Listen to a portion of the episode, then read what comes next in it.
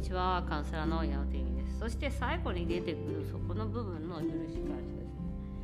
えーとですねここはその悲しみ自分の悲しみというか自分のその罪悪感とか恥とか、まあ、最悪な部分見たくない部分ですよね。プライドとか、うん、愛されなかった事実ですからから来る孤独感とかそういうものを自分が包み込む自分が自分で包み込むっていうことはどういうことになるかっていうと自分が大人の役をやるということです。自分が、えーと、インナーチャイルドっていうのは子供の役をやり続けるということなんです。でそれは起こったことだけど大人になったらさあ親もああいうことしたんだなしょうがないよなだって親だってインナーチャイルドだし自分たちのことを誰にも愛されてこなくて育った人たちだもんな。自分が愛されたい方法では愛されたことがない人たちだもん。なって。でそういうことさえも間違ってるとも思わずにひっちゃけになってやってきていいと思って寝る暇も惜しんでご飯食べる時間も惜しんで1円でも稼ごう多く稼ごうって頑張って働いてきて、うまくいくと思って結婚したのにうまくいかなかったり愛してたのに裏切られたりとかしてきた本当にインナーチャイルドも普通の子供が親になってるわけですよ。ねだから親だからといってその愛せるわけではないんですよねそんな簡単に。だって何も学んできてないし何も知らないし人のことなんて何も分かんないから分かるわけないんですよあなたのことなんて。ある意味だって他人だもん。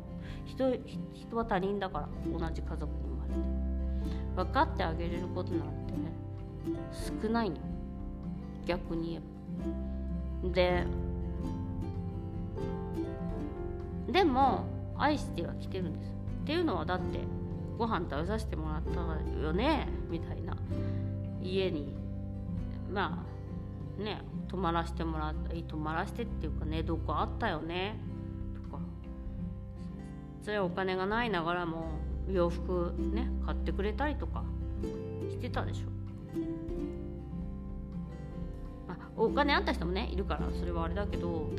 でもないながらにお母さんたちとかお父さんたちもまあできる限りのことはやってあげようって大学ね何百万も払ってくれたりとかさどんな家でもしてくれたりとか。学費払ってくれただけでもさすごいわけよ。そうやって学費を払ってくれたっていうことだってだって私が今学費払わなきゃって思ったらさやっぱやべえなと思うもん。大変だよなって、うん、何百万2人分ね用意してその後留学ってあと何百万よみたいな話になるわけじゃない。まあうん。だからそれはねやっぱりそのそこで許し大人になって自分を癒したからこそ自分が自分のイナーチャイルドを癒す。だから自分が自分で褒めるですよ。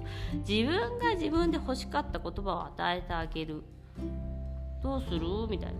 自己対話をするっていうところはそのインナーチャイルドを癒す。本当に第一歩です。何食べたいの？とかどうしたいの？とか。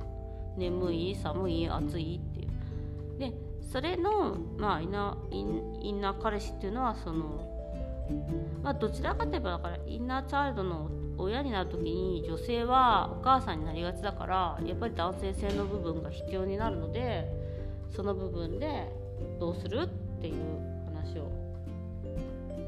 そこで親を許していくっていうか守っていくことが重要になるんですね。自分が大人になるしかないんですよもう。もうだから子供の役をやり続けてるから親に対して怒ってるだけなんですね。子供の役はもうできないんです。でもその子供っていうのは自分が自分で癒す自己対話まあ言います。ねでそうなると今まで親がやってくれたこととかにや許すと感謝です。だからこの、えっと、苦しみとかを味わわない限りは感謝なんていう気持ちは出てこないんですよ実は。だからこの一つ一つの感情をちゃんと怒りとか親に対する怒りとかあと絶望感とかを感じない感じた上での最後の部分の感謝です。許しがあって上での感謝。なのにみんななんかこうひとっ飛びに感謝したいからちょっと上っ面にやっぱり親に感謝ですよねとか言って余計苦しくなるみたいな。だって怒り感じ続けてないもんねみたいな。あなたの孤独感は理解してないもんね。だからその最後に来るのが感謝です。でそこに感謝に行くまでにはやはり自分の心を大人にするしかない、ね、子供だからそ子供にそのイナチャイルドに、えっと、その感情に振り回され続けてるからどうして親を愛してくれなかったんだろうとかどうやったら愛してくれるんだろうとかってなるわけです。だってもうさ30歳ぐらいになったら親に仕送りしてる人っているわけよ。20歳でもいるかな。そうだ。私なんてさほらそいるよいるよ。20歳でも親に仕送りしてる人いっぱいいるよ。私ほらいあの海外にいるとやっぱり移民の人を見るんですけど移民の人ってその海外に出たらほらインドとかでさ、えっと、生きていくんでさやっぱ3万円でも家族が食べられて食べていけるとかじゃん。だからさインド人のさ家族とかってこっちに来たらさ、まあ、親を呼ぶか、えっと、インドにちゃんと仕送りとかするんだよね。それ最低収入でもだよ。だから例えば日本で15万円の収入があってもそういうインドの人たちとかって5万円のさ収入をさやっぱそこでさ親にさ移民の人たちってね大変だけどそうやって親に仕送りしたりする人もいるんだよね。だからさ自分たちはさ二十歳の時に仕送りしなきゃいけないような人生じゃなかったっていうことだけでもさすごいことなわけ。ね。あそそんなところよりも。でだからそこで感謝になって喜びに最後に消化するんですけどその道のりっていうのはもしかしたらうん3ヶ月とか4ヶ月とかでもなくて私ねカウンセリング1のやつも3ヶ月から半年なんですけど12回とか10回のって。もしかしたら1年2年3年4年5年とか数年かかるからね。